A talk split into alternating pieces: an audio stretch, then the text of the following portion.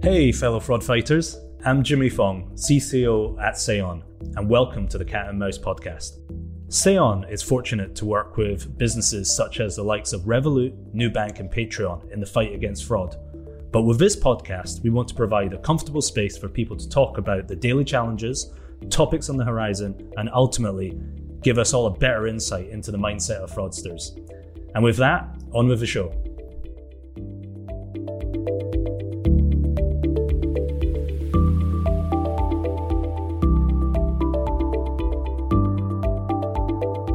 So, absolutely delighted uh, today to uh, get, um, uh, yeah, certainly a guest we've been trying to get on for a wee while, so we're glad we got in the diary.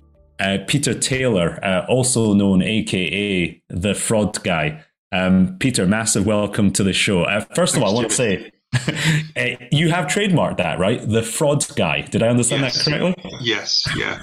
Uh, it isn't a self-appointed title. I just, uh, in a lot of industries, uh, I've worked in the insurance industry and online retailing. People don't like mentioning fraud, so I always sort of got casually introduced to clients to say, "This is the fraud guy." Um, so I decided to trademark it. Amazing. You must be kept busy with trying to keep that trademark uh, enforced there, I imagine, Peter, as well. Yeah, I, I, don't, I don't worry too much. Um, you know, it, it's not something that I, w- I would uh, die on a hill for. But uh, yeah, it's uh, what people have always called me, so I decided to trademark it. Uh, and so you featured on the BBC, BBC uh, in the Fraud Squad uh, episodes. as well as like a number of large industry conferences, but you've kind of spent um, really rich experience consulting with online retailers, the financial services, insurers, and fraud technology providers yeah, as well. Yeah. Um, so, so, so, absolutely fascinating to dive into kind of that, the, the, the detail there. And, but your background, let's just do two minutes on your background. Um, you know, where, where did you start? How did you get into this? Well, uh, I'm an old upstart now, but I was a young upstart once. Uh, I was around about 29, 30. I was a CID officer and I could see that fraud had just come off the police radar. So um, I uh, decided to set up my own business investigating fraud commercially for insurance companies, I was told I was completely up barking up the wrong tree. Uh, within 18 months, I had 22 staff all working for me, and that was the launch of my career, really. That's amazing. Yeah. Um, and, and, if I understand correctly, it um, it goes all the way from uh, I, I, believe uh, Cunningham Lindsey, uh, UK, and Sedgwick, like like one of the largest global loss adjusters, and you headed up investigations for them. Your background yeah. is yeah within uh, you were the director of fraud management at the Davies Group, uh, and then that led into you uh, kind of setting up your own shop. Uh, it sounds like. Yeah, I did. I felt limited by um, insurance fraud and employee fraud. Um, need to keep fresh, um, and I was fascinated by cyber. Um, so I decided to set up my own consultancy on the traditional fraud side um, and to expand my knowledge into cybercrime and cybersecurity. Uh, but conveniently for me, uh, since I started that, which was about 2016, 2017, the two had just merged. You know, if you had a Venn, a Venn diagram of cybercrime and fraud, it'd be like a solar eclipse now you know, they, have just completely merged. Um, say, you know, the, the crossover is about 80, 85% between the two. So I've been fortunate, um, or maybe I've been smart. I'd like to think I've been smart, but I've been fortunate um, that I made the right choice at the right time. So it keeps me really busy. Um, I'm more interested in doing the do than talking about it. Uh, but raising awareness is my way of giving back you know, uh, if I can, if somebody sees a broadcast, a podcast, or whatever, and it stops one person getting defrauded, uh, or more people getting defrauded, then you know that's my way of giving back. Yeah, amazing. And yeah. It, it kickstarted off uh, around the same sort of time in 2017 because you, you took a slightly different approach um, with uh, conducting quite a large scale research project as well.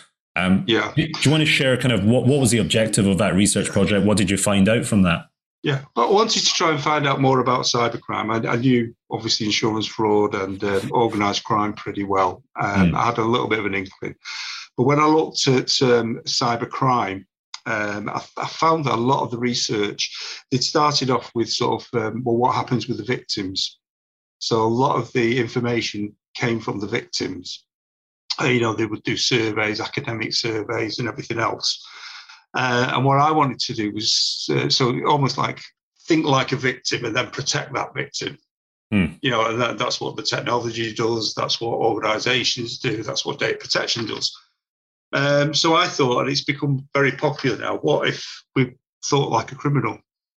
So I actually advertised for former cyber criminals that were willing to be interviewed by me.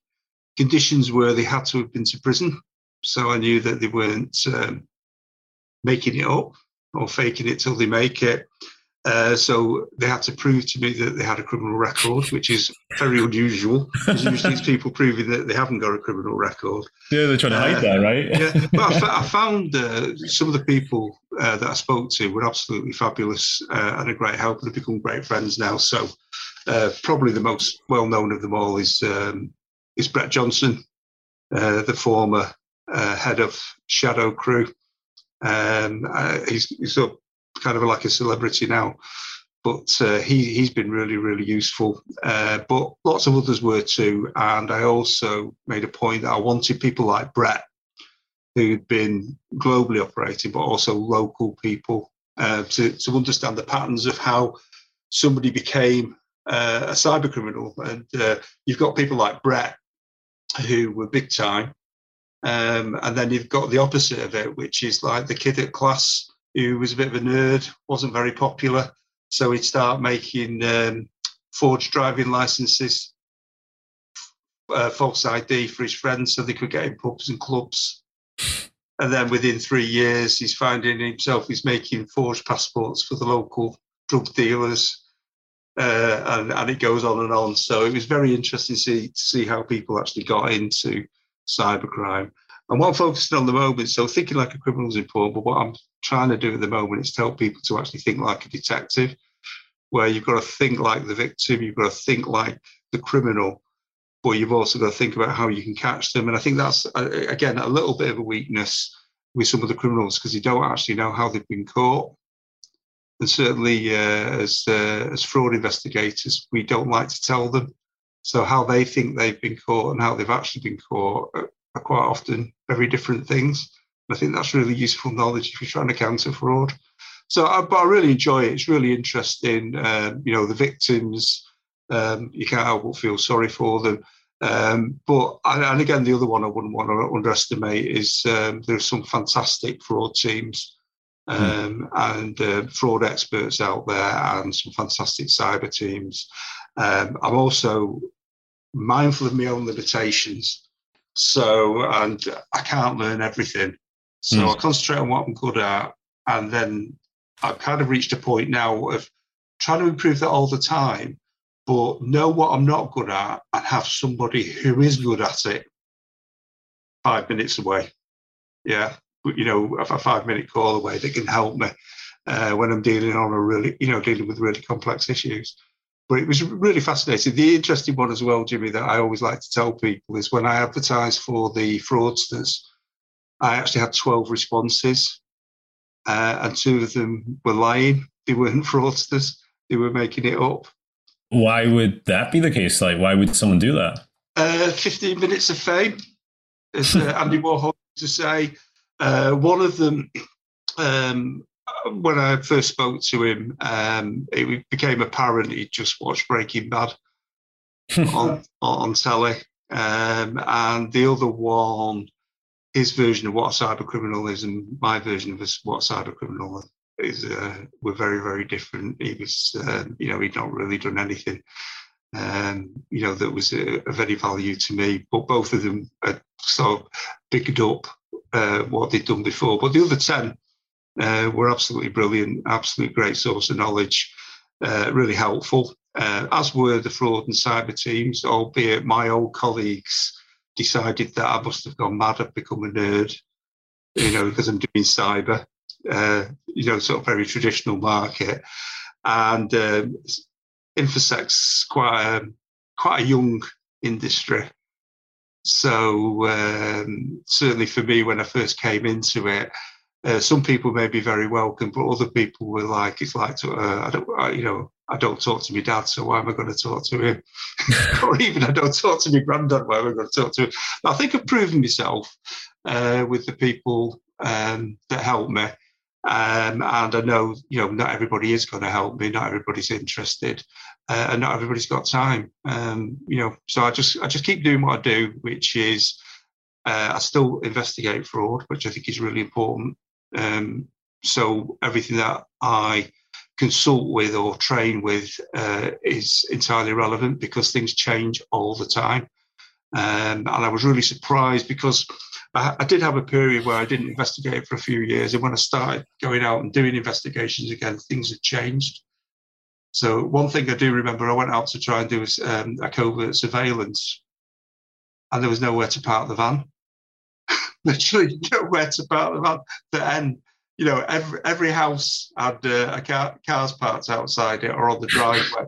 there was just nowhere to park a van, so uh, I had to have a rethink on that. Uh, and the other one as well is when you when you're interviewing witnesses or, or suspects, people are a lot more streetwise than they used to be. Mm. and they've Googled you and um, Googled their own situation beforehand.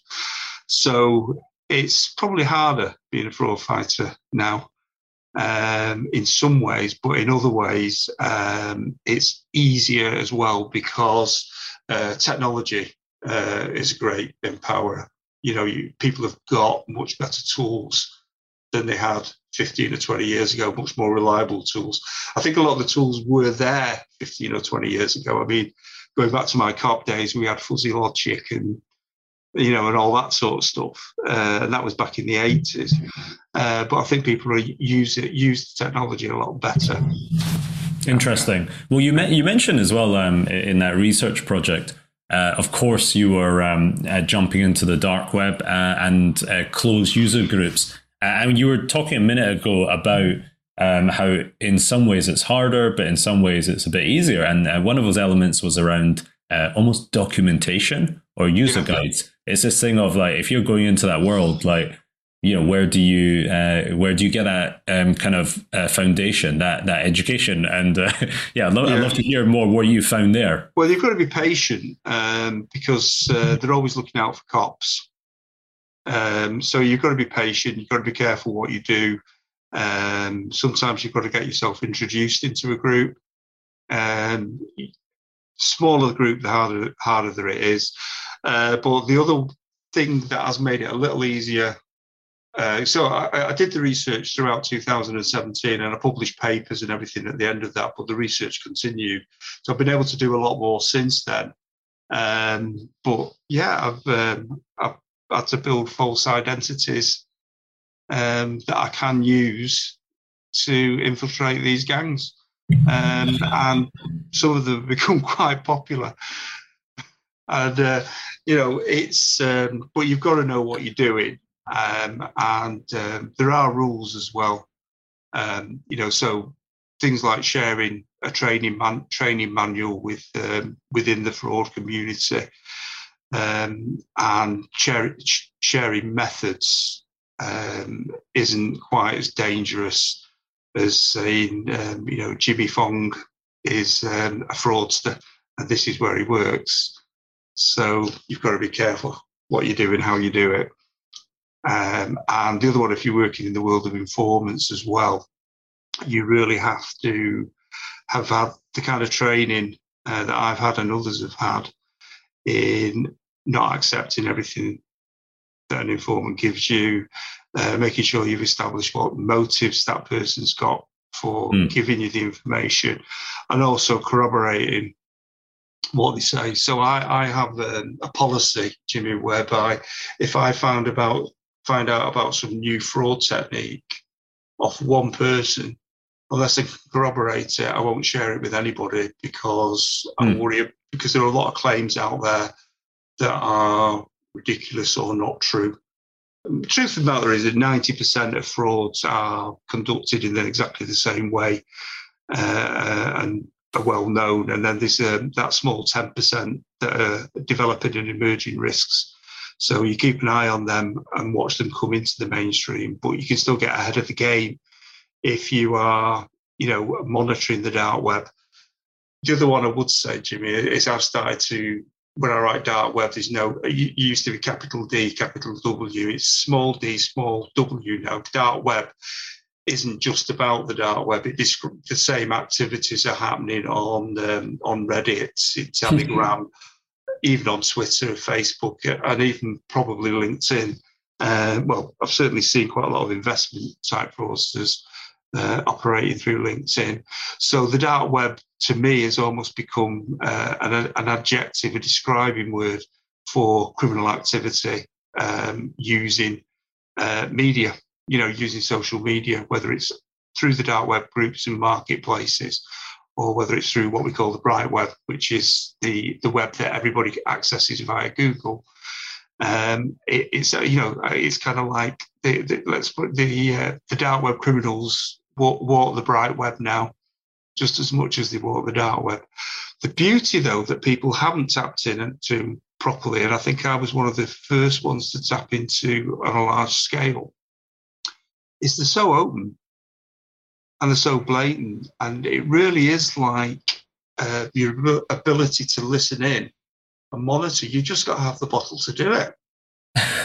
and people haven't got the bottle to do it you know, or, or have the uh, have the have the wits about you that you're willing to actually do that um, and do it well and you know and do it carefully. But again, um, that's information gathering. You need to do it in an intel, you know, in an intel, do an intelligence model Hmm. Um, well, well, that's that, that's interesting. Um, I mean, most of our audience, are, uh, of course, are uh, fraud uh, fraud fighters like yourself. I'm sure there's yeah. Uh, some adversaries that, that listen in as well. And but uh, any, sure they do. Yeah, yeah, that would make sense, right? It's the same logic on their side. And what what um, kind of practical tips then? So the information's out there. Uh, you just have to, uh, as you put it, you have to have a bottle uh, to just get on them. Uh, what are some like kind of OPSEC uh, kind of tips you you would absolutely advise though? Yeah, well, certainly um, if you're going on to um, onto the dark web, you're going to be going through Tor, uh, which gives you a degree of anonymity. but remember who owns Tor uh, and it's owned by the CIA.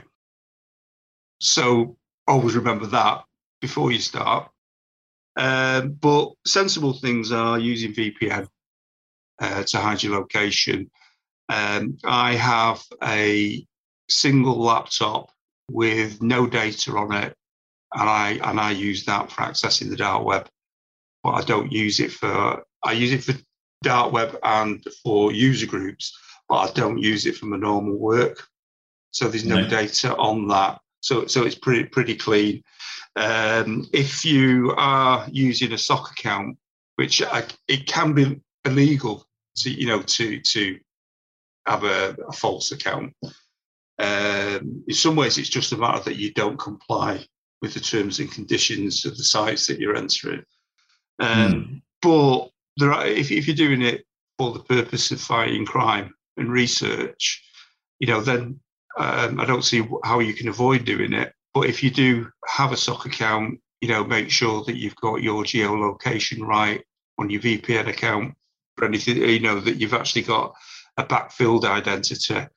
Um, and, um, you know, that you've got um, encryption if you need it for any email services that are related, that you're using an, an, a good email service, not Gmail. Um, and uh, I mean, again, um, re- recommended products in a way, but I find Proton Mail okay. quite good. Albeit they have got into, they, they've lost a little reputation because they cooperated with law enforcement with something, but I don't mind that. That's fine. Yeah, that was that was fairly public, right? Recently, like yeah, yeah, so, yeah, yeah.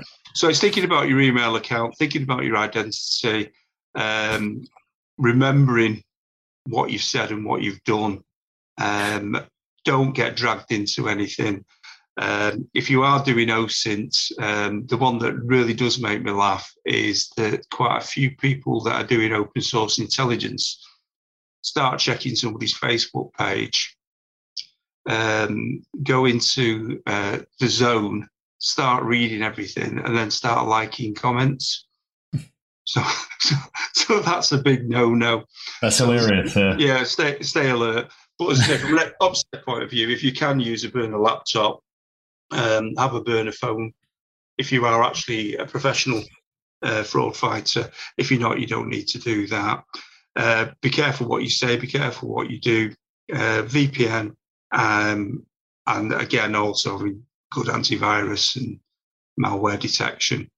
Um, but as I say, I have um, like the criminals have a burner laptop that they use for crime only, uh, and mm. they hmm. don't use that for the Facebook accounts or work accounts. And I do the same. I have a burner laptop that I use for fighting crime only. Um, you know, and uh, that's that's the only way to do it really safely, in my opinion. Yeah. That's that's that's that's uh, yeah, super insightful. I can't agree more with uh, those points there, Peter. Um, yeah. the other thing I'd, lo- I'd love for you to kind of share share with our audience as well. So you, you're on the cutting edge of trying to advise, um, you know, uh, all sorts from online business to you know latest financial services.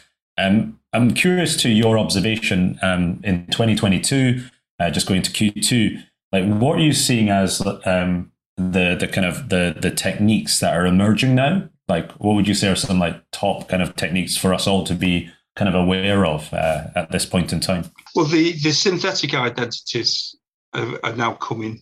Uh, have now mm. come of age. A lot of them were being built in 2017. So they've got aged identities with aged, aged emails and even aged social media accounts. What they have cottoned on to, because of the pressure from governments um, in terms of verifying identification, the, they've cottoned on to the fact that it um, tends to be a, th- a three-year thing.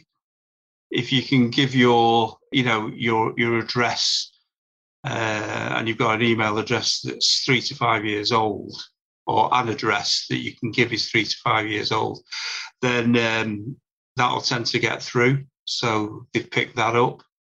Um, social engineering um, is huge. So um, you've got things like uh, you know if you if you're trying to do a SIM swap or whatever or take over somebody's phone, um, you try and fool their provider. Uh, there's some sophisticated stuff that goes on around that, but the easiest thing is to fool the user. So you will actually get the users to give you the pin codes or the codes, and that can be done by a phone call or spoof texts. Uh, I'm surprised how easy that works. And the problem for that is um, the, the way the criminals operate is so similar to what happens when you do a genuine SIM swap or a genuine purchase, but they actually do it better. They're more polite, they're more efficient, helpful. That's ridiculous, right? Yeah, yeah. So that, that's when you should get suspicious, right? When they're when they're too good. yeah, yeah, yeah. yeah. They're, um, they're really good at it.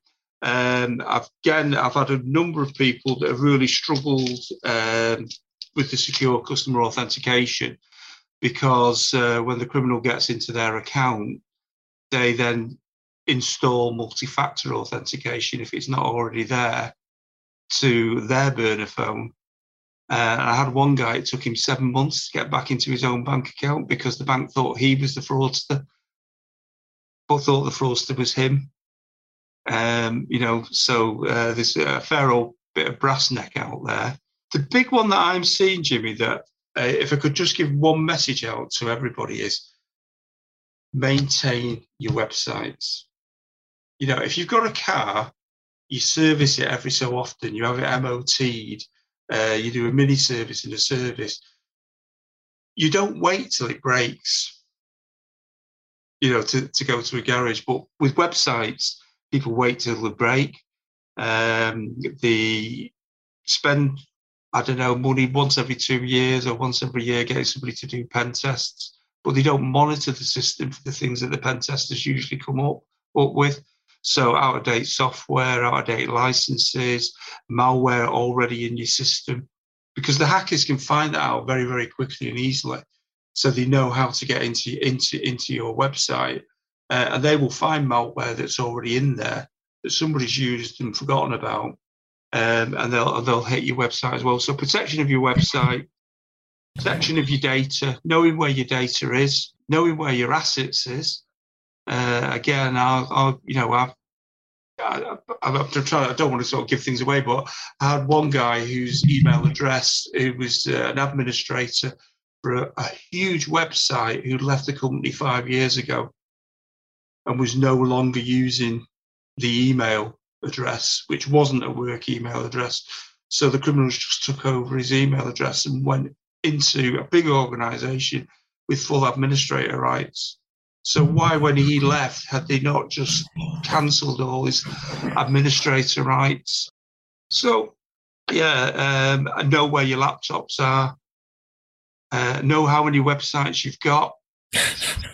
Uh, you know, see people with 120 websites, a website that's somewhere that nobody's used for five years or more. But if somebody cracks it and gets in, they can actually then get into your main website. So, so those are the things. But in terms, in terms of the things that are emerging, Account takeover was huge, false identities, uh, synthetic identities, um, and refund fraud. So concentrating on the policies rather than anything else. But the one that upsets me most is to see multi, multi million pound organizations and they still haven't got device detection, email age, email matching. You know, they haven't got it. Everybody thinks they've got it, but they haven't got it. Uh, and to me, that is, it's like having a house and not having a lock on the front door or the back door. You know, you just would not do that. Um, and it seems strange to me that I, am seeing people that are selling this as like um, something new when it's been around, as you know, as you and I know, for five or ten years, and people are buying it as something new and they think to themselves, well, I'm going to be protected now. Well, no, you, you've protected as well as you should have been five years ago. So, yeah, you've made progress. Um, but having the basics in place is still always, um, you know, the simplest thing. Uh, if you're worried about ransomware, why haven't you got a ransomware recovery plan? Why haven't you got a, a ransomware negotiator on tap? Why haven't you got a Bitcoin account in case you need to make a, a an interim payment. You know, you know, fascinating. Yeah, yeah, just sensible things, really. The kind of things that consultants like me can sit down and not do it in a smart ass order, but just go through. Have you got this? Have you got that? Okay, and then you can, you know, do your risk assessments, work out what the priorities are, what's most likely to hit you, what the impact's going to be, uh, and have a plan. And you know, nobody's going to sort of like look at it on Wednesday and fix it on Thursday or the following week. But there are some things that will be quick wins, and then there are other things that will take more time, and uh, you know it can be prioritised accordingly. But we just don't take enough care, I don't think, of um, our systems, um, our data, um, and um, our customers. Also, uh, it's not just customers; it's also staff, employees, you know everybody else, and we we we should protect all of them as though it was our system, yeah, our data, and our family. And if we do that, then it be- becomes harder for the cyber criminals, doesn't it? And it becomes harder for the fraudsters. Uh, I always say as well, what you first thing you do is you try and get them out of your business. Then you try and get them out of your industry because you just you just move them along um, and let them you know and let it become somebody else's problem. Um, and the idea, obviously, the ultimate aim from that, which I don't know if anybody will achieve, is leave them no place to go. Yeah, incredible. Um, I think that's a really good kind of parting thought on like how to approach it as uh, as yeah, kind of a, a, community as well. But I, I like yeah. that seen as your business, your industry, and then yeah. more, you know, from that side. Um, so, P- Peter, um, as you know, uh, uh, this is the Seon Cat and Mouse podcast. Um, so, we, we, we do absolutely make sure we ask our guests on it. Uh, in the world of uh, professional fraud fighter like yourself uh, versus, say, the professional fraudster, Um, who, who, do you kind of consider the cat in that scenario, and who's the the mouse, uh, and why? Yeah, I think you've actually hit the nail on the head because that's what when I started fighting crime, um, and in the early days, you know, so probably up until um, about the year 2000, 2002, the fraud fighter was the cat, um, and the fraud, the fraudster and the criminal with the mouse. Uh, at, at, this time, um, the cat is very much the criminal, um, and that's what we need to do. We need to achieve enough that it's them worrying about us, not the other way around. Uh, and we need to get back. I actually um, have done uh, posts or articles saying that we need to become the predator, not the prey. Hmm. and, and until we get to that, I don't think we're really going to impact it. Because you obviously, you know, the other point that I want to make is what I am seeing that really scares the hell out of me is the recruitment by cybercrime gangs of new recruits, trainees, apprentices. You know, it's just absolutely huge. And because of the economic climate, because of COVID and everything else, there are people now willing to commit fraud who two years ago wouldn't have done. And hopefully in two years' time won't again. But that threshold of, um, you know, whether or not somebody will resort to crime or even not, you know, resort to crime because of perceived need, but resort to crime because of greed, uh, the threshold has, has massively dropped. Um, and it's very easy for them to, to find recruits. Um, so you've seen people who have gone from being refund fraudsters who now recruit and train refund fraudsters instead. And they've got that many um, students that they haven't got time to commit refund fraud and they don't need to. But instead of one of them, you're getting anything up to 200 yeah. Uh, replacing them. Makes yeah. sense. And then throw in a pandemic and then throw in mm. uh, a recession coming with inflation uh, kind yeah. of on the rise. And uh, I, I, I, I think absolute fertile ground for folk that are, are, are really sadly quite desperate uh, as well. Yeah. So so I, I, I can't agree with you more. And Peter, this has been fascinating. Um, if if um, our audience wants to find out more about uh, the fraud guy, wh- where's the best place for them to go to, please? Yeah, um, the I'm on LinkedIn as Peter Taylor ACFS. I'm an accredited counter fraud specialist. Uh, I've got my own website, which is uh, www.ptc ltd.co.uk, which is a little bit weird. Um, and um, I think if you actually Google Peter Taylor, sorry, if you Google fraud consultant UK, I think I usually hit the front page and I don't have any SEO. So I'm easy to find. Um, that's the way that I live my life, uh, hidden in plain sight. yeah. Peter, thank you again. It's been fascinating. We'll make sure to link in the show notes there. Uh, Peter, thanks again. Thanks, Jimmy. Appreciate it.